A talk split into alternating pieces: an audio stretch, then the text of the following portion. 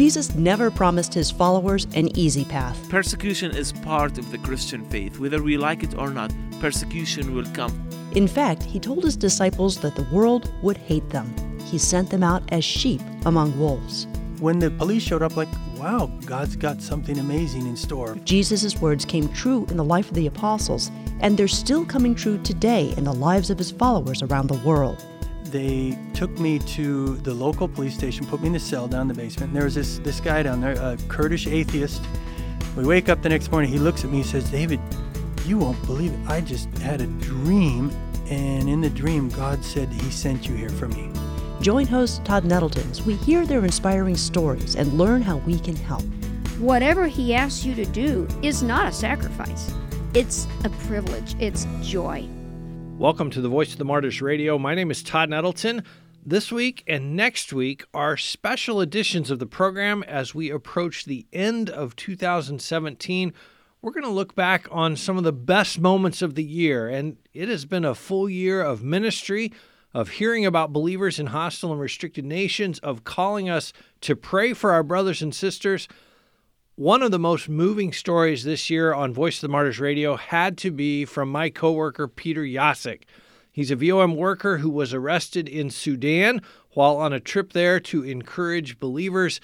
Last February, he was released from prison in Sudan, and I had the opportunity to go and visit him in Prague, Czech Republic, eight days after his release and capture that story as it was fresh on his heart and on his mind. You know, one of the things Peter shared was that when he was first put in prison and the heavy door of his cell swung shut, he realized that he had seen that door before two years before he was arrested, he had had a dream, and in that dream, he saw himself inside a prison. And this uh, dream disturbed me so much that I started to ask myself, what could be the reason that I would show up in prison and be arrested and imprisoned? And I was uh, kind of uh, asking myself, do I do all my IRS report correctly? Do I uh, declare everything what I receive? Uh, you know, uh, what can be the other reason that I would uh, end up in prison. And I did not find any reason actually for that. And uh, later on, I forgot about this dream.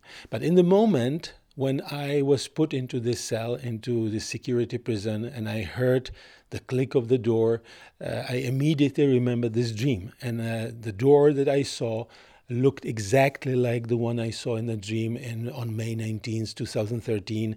When I remembered the dream, I also remembered that my daughter was graduating at the medical school. So, to be honest with you, at that time I did not even think about that detail of a dream. It, it came only later than when I realized that when my daughter uh, really graduated uh, at the medical school in uh, uh June uh, 2000. 16. I remember that. And when uh, her graduation came closer, I realized that uh, if this dream uh, should be fulfilled, then it means that I w- was supposed to stay in prison until she graduates and even maybe after that uh, time. So when you saw that door and when it, it immediately came to your mind, wait a minute, I've seen this door before, did you feel like thank you, Lord, that you warned me? Or did you feel like, uh oh, this is now I, I had this dream that I was going to prison and now here I am? How did you process that? I didn't think about the, that uh, in that uh, details. I remember that I have seen this door, and uh, somehow it was a kind of confirmation uh, that uh, the Lord had warned me about the coming uh, situation, and maybe He was preparing me for this. But there were many other things in this cell, especially you know the way how the cell was crowded.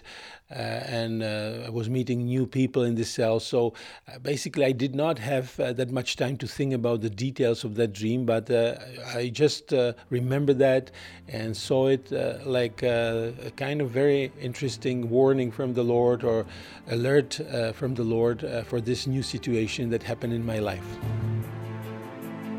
That's Peter Jasek telling us how the Lord had prepared him for the amazing experience that he had in a Sudanese prison. Peter was placed in a cell with ISIS fighters. He underwent persecution from fellow prisoners as well as the Sudanese government. To hear that entire dramatic story of how God worked in that situation, go to the archives at vomradio.net and just search for Peter Jasek or search for Sudan to listen to the entire story from Peter. We're reviewing the top Voice of the Martyrs radio moments of 2017, and we talked with several people who had been in prison and seen God at work, even inside a prison cell.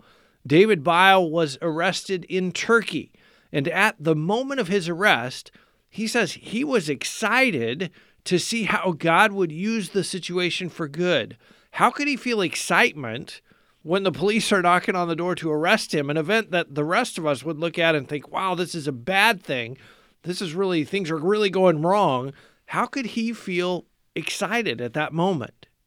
It's has something to do with uh, forming habits. I mean, if you do a bad thing enough times, it just sort of becomes a habit. You just do it without thinking.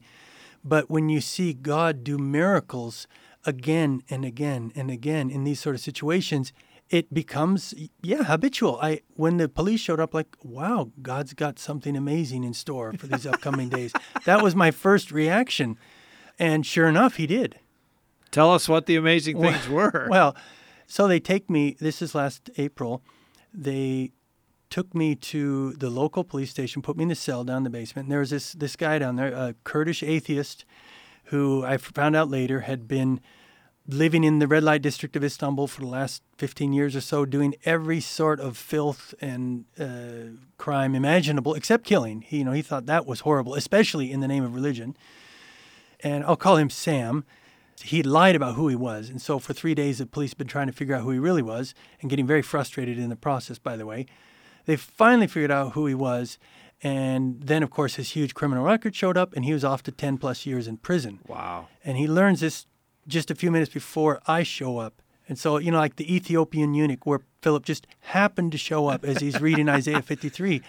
I didn't have any problem convincing Sam that he was a sinner and that he needed salvation. But I, of course, I didn't know that when I just first showed up. He sees me, he looks at me and says, Who are you? Why are you here? Without thinking, it just came out. I said, I'm here because God sent me here for you. And of course, now that I know what had happened to him before, it has all the more significance. But he said, Well, I don't believe in a God I can't see. And I said, Well, God is more than able to reveal himself to you. And I had my uh, Turkish New Testament with me, which they let me take with me, by the way. And I opened it up after talking with a while for him. And I showed it to him. He sort of just gruffly, oh, What is this? And he he opens it up, and the, uh, his eyes land on the verse, uh, the story of the woman caught in adultery. His first verse he reads is, Did not Moses command that all those caught in adultery should be stoned. And you know, he had just been telling me how horrible it is to kill in the name of religion. I thought, oh boy, this is not a good verse to start with. but uh, I just said, uh, just keep reading. Anyways, he reads on farther. He gets to the bit where Jesus said, He who has no sin, let him throw the first stone. Now, you remember, he himself is a serial adulterer and much worse. And he reads that, and I wish you could have been there in the cell to see his reaction. He just stopped and he goes, I like this Jesus guy. and, and, it was just great. Now, he's not the reader type. I mean, this guy is not a bookworm, but now his interest is piqued. Right. So he, he, he, he starts reading and he stops talking to me. This other guy's been brought into this cell. He sits across from me. I start talking with him. Same thing. We start talking about Jesus. About 10 minutes later, I say to him, well, you know, Jesus said, You'll know the truth, and the truth will set you free. And right as I said that, Sam, who'd been sitting next to me here, he stops and he says, Yeah, what he said is true. I just read it right now. And the three of us, we looked at each other like, Whoa, this is weird. I mean, what's the chances of him reading that verse at the moment, the very moment I say it? And we all sort of realized, God is God's here. here. And Sam's atheism was starting to crumble. And it uh, really took a hit the next morning because we slept on the in the cell together there. He was on the bench across from me. We wake up the next morning. He looks at me. He says, "David, you won't believe it. I just had a dream, and in the dream, God said He sent you here for me." so you asked, why do I like going to jail? There's your answer. Because, because God sent you there. Yeah. That's David Byle explaining why he was excited to go to prison in Turkey. Again, go to vomradio.net and search for Turkey, search for David, and uh, listen to that entire interview. Sometimes we hear stories like that one, and we think gospel workers in these hostile countries are are super Christians or superhumans. Like, you know, I could never reach that level of spirituality, but they are just real people, just like you and me, but they're filled with God's power. When Dr. Andrew was arrested, here's how he felt. I was terrified. I thank, was lit- thank you for saying that. I was terrified, like waiting in a dark room for four or five hours before meeting with someone, and you have no idea what's going on. Every single time, I was terrified. You know, it's, it's a super scary thing to go through. Dr. Andrew is a gospel worker in the Middle East, and to protect his security, we're not going to get more specific than that. And he's very honest to say that not every believer in Jesus will face persecution in the same way. But what matters is that each of us knows God personally, and we choose to trust Him in every situation. Memorizing the Bible is not the thing that, like, people say, I want to memorize the Bible so I can go and, like, live through persecution. The only thing will carry you through is to know who God is and that God is worthy to do that. Persecution is part of the Christian faith. Whether we like it or not, persecution will come. Philippians 1 tells us that uh, it was given to us not only to believe in Him, but also to suffer.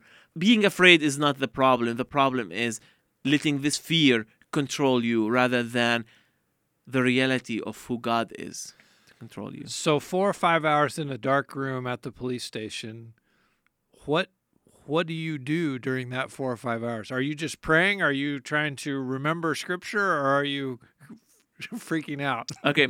So remember, after the first hour or two, you'll forget all the scriptures you remember, brother. you know? So the only thing I just like reflect on on the, the things that I have been doing in the past few months. What are the things that they might raise and how can I answer them wisely? And I just pray that God will give me a word to, to protect the people that they serve with me and also to witness for his glory and, and his gospel. That's Dr. Andrew telling us how God supports and gives wisdom to his people, even in prison, even while undergoing intense questioning. We're reviewing the top Voice of the Martyrs radio programs of 2017, and another guest experienced God's grace while in prison. This time, through God's people. David Shestakov was imprisoned for his faith in Uzbekistan. The Voice of the Martyrs helped organize a letter writing campaign on his behalf through prisoneralert.com. And when the new guards began working at the prison, they, they shifted the guards every year. When the new guards began, those letters had an important impact on the way that they viewed David. Да, однозначно. Ну, как... In uh, our prison, they replace uh, police officers, the guards, every year in order to prevent uh, corruption. So, uh, new guards, new officers who uh, came to the duty, they usually beat up those prisoners who imprisoned on for extremism, like myself. They beat them first, then they introduce themselves. So, and all the time where this replacement of the officers took place, they called me and at the same time a post office, you know, worker approach with a, sack full with these letters, and he usually started to scream through the all this headquarters. This Shestakov, we got tired of him. We got tired of these uh, letters, and everybody get out of their rooms just to see what he's screaming about and what why he's upset. And he explained that this Shestakov receiving like a hundred letters a day, and everybody get tired of these letters, and so on and so forth. And those new officers, new guards, were impressed by the fact that this person received such uh, attention all over the world, and they were really polite to me, and they asked the questions whether I knew all those people uh, uh, all around the world. Just think about that for a second. People just like you took time to go on prisoneralert.com and write a letter to David Shestakov in an Uzbek prison. They went to prisoneralert.com. They used the tools there to speak up on behalf of David. And God used those actions by hundreds of people to help David when he could have felt alone and discouraged. You know, you can still write to one of your brothers and sisters that are imprisoned for their faith. Go to prisoneralert.com and write that letter. Just click on Write a Letter. It'll walk you through the process. It's very simple. You can print it out off your printer. You'll have instructions on how to mail it. Again, that website is prisoneralert.com. My name is Todd Nettleton. We're reviewing some of the top moments from Voice of the Martyrs Radio in 2017. One of the highlights for me was talking to Liana Cinquanta. When she went to India to spread the gospel, she didn't really fit the missionary stereotype. She was young, she was a single woman, and she ministered differently than most of the missionaries who were there, using completely different methodology. I asked her how the Lord called this really serious horse trainer and sent her all the way across the world to India.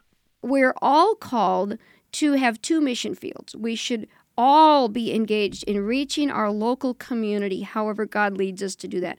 Something that we can do ourselves as a witness for Jesus Christ. But we're also all called to help bring hope, healing, the gospel to those very dark places in the world that don't have the gospel or to the Christians out there who are suffering persecution. But the Lord showed me very specifically where he wanted me to go and he will show might show you also very specifically strategically how and where to go. By the way, I called my dad within three days. I called my dad and I said, Dad, sell the horse facility. I'm not coming back to train horses. And what did your dad say? Well, it was hard because he wasn't a believer. But do Oh, you wow. know that was the time when he realized Jesus was real? oh, wow. If I would give up everything for him. And my dad came around to, to confess Jesus as Lord of his life before he passed away many Praise years later. Lord. And so I said, God, where in India do you want me to go? And he gave me a dream, three nights in a row, the same dream of the demons ruling over the nation from the northern region. Now, most folks, when they go on mission trips to India, they go to the south. Well, there's lots of Christians in the South. There's schools for the children. There's the there's the economy is better in the South. There's less poverty. But that's where they get connected, and so they go. But God sovereignly guided me to the most persecuted, the most needy part of that nation. And then he showed me to go and live with the native people and just be one of them. When I first, when I got on the plane 1996, my dad was crying. I had written a will for my parents because I was so convinced I was going to die in Wow. India. It's all about how deeply are you in love with Jesus Christ. And to that extent, whatever he asks you to do is not a sacrifice. It's a privilege. It's joy. That's Liana Cinquanta, a missionary to India. She's been telling us how the Lord called her away from a successful career training horses to join his call, his work in the nation of India. You're listening to the Voice of the Martyrs Radio. My name is Todd Nettleton, and we've been listening to some of the best moments from VOM Radio throughout 2017. We're going to do some more of that next week. So I know you'll want to be back with us next week here on VOM Radio to hear that, hear more of the exciting conversations that we've had. You know, if, if some of these conversations have struck a chord with you and you'd like to hear the whole conversation, you can go to vomradio.net. You can hear every episode of Voice of the Martyrs Radio at vomradio.net. We'll also link you there to our podcast. Uh, it's available on iTunes and Google Play and Stitcher and wherever you find podcasts. And uh, you can link to those episodes on the podcast as well. So visit us, vomradio.net. As we close out this week, I, wanted to share a story that, that just came into our office. One of my coworkers was in the Middle East and uh, he met with a pastor there who is working uh, among Syrian refugees. Uh, Syrian refugees have flooded this pastor's country. Uh, his church has reached out to them, and he shared this story with my coworker. About 30 of those refugees became Christians, and decided to go back to Syria. They, they just decided their, their life in the refugee camp was very difficult. Uh, they thought things would be better for them, better than a refugee camp, going back to Syria. So they went back across the border, back into Syria. They they set up, kind of reestablished themselves there, and uh, the pastor heard from them. You know, kind of kept in contact with them, and, and they asked for some Bibles. Uh, you know, we'd we'd really like some Bibles. We we need some Bibles. We can send a couple of our guys out if if you can meet them and give them Bibles. And so the pastor called us at VOM and, and said, Hey, they need some Bibles. We said, Oh, absolutely. Uh, we'll cover the Bibles. Just go ahead and get them and deliver them to them. And so the pastor went on the assigned day to the place where they had agreed to meet, and two men and a donkey came walking into this kind of clearing, and the pastor gave them a box of Bibles.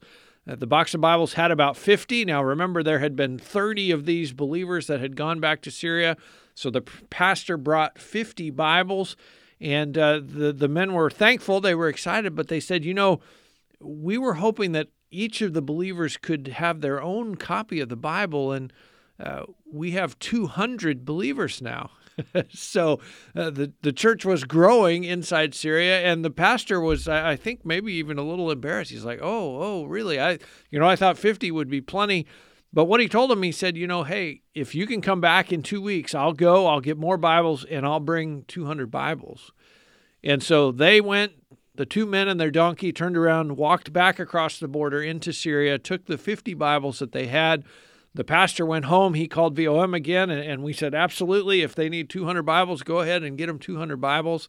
And uh, so everything was set up for him to meet them once again and uh, receive these Bibles, give these Bibles to them, deliver them back into Syria. A couple days before that meeting was supposed to take place, the pastor got a text message. Uh, hey, uh, things situation here is a little tight on the ground. We can't come, uh, but but go ahead and come and bring the Bibles. We're going to send the donkey. And I, you know, hearing this story, I kind of wonder if the pastor was kind of texted back uh, you know, LOL, haha, good joke.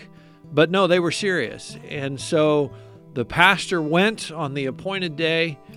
He got to the place where he was to meet these men the first time, and now just the donkey. As he got there, the donkey walks coming across the border from Syria into the pastor's country, walks right up to him. The pastor loads boxes of Bibles onto this donkey, turns the donkey around and says, Go. And the donkey starts walking back towards the border of Syria. A couple days later, the pastor gets a text message from these believers inside Syria The donkey is here, the Bibles are here. Praise the Lord. Thank you for sharing with us. Thank you for sharing God's word with us. Now, the distance, this was not like a couple hundred yards across the border. The distance that this donkey went, almost 30 miles. Friends, isn't that an amazing Christmas miracle story? This donkey walked almost 30 miles out of Syria across a border into a neighboring country, met up with this pastor at the same place he had met them before, and then turned around and walked back across the border into Syria, almost 30 miles, and delivered those Bibles unmolested, unharmed back to the believers inside Syria. We serve an amazing, miracle working God. And as we celebrate Christmas this week, I hope that story encourages you.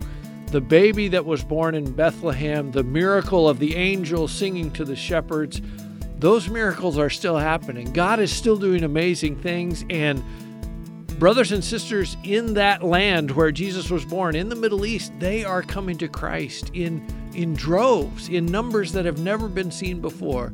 So the, the Jesus that was born on Christmas is still doing miracles in the Middle East. And I wanted to share that story and wish you and your family a Merry Christmas. Praise the Lord. He is still at work in the Middle East. I hope you'll be back with us next week to hear more about what God is doing as we look back on a great year, 2017 and, and recall some of the great conversations we've had right here on the Voice of the Martyrs Radio Network.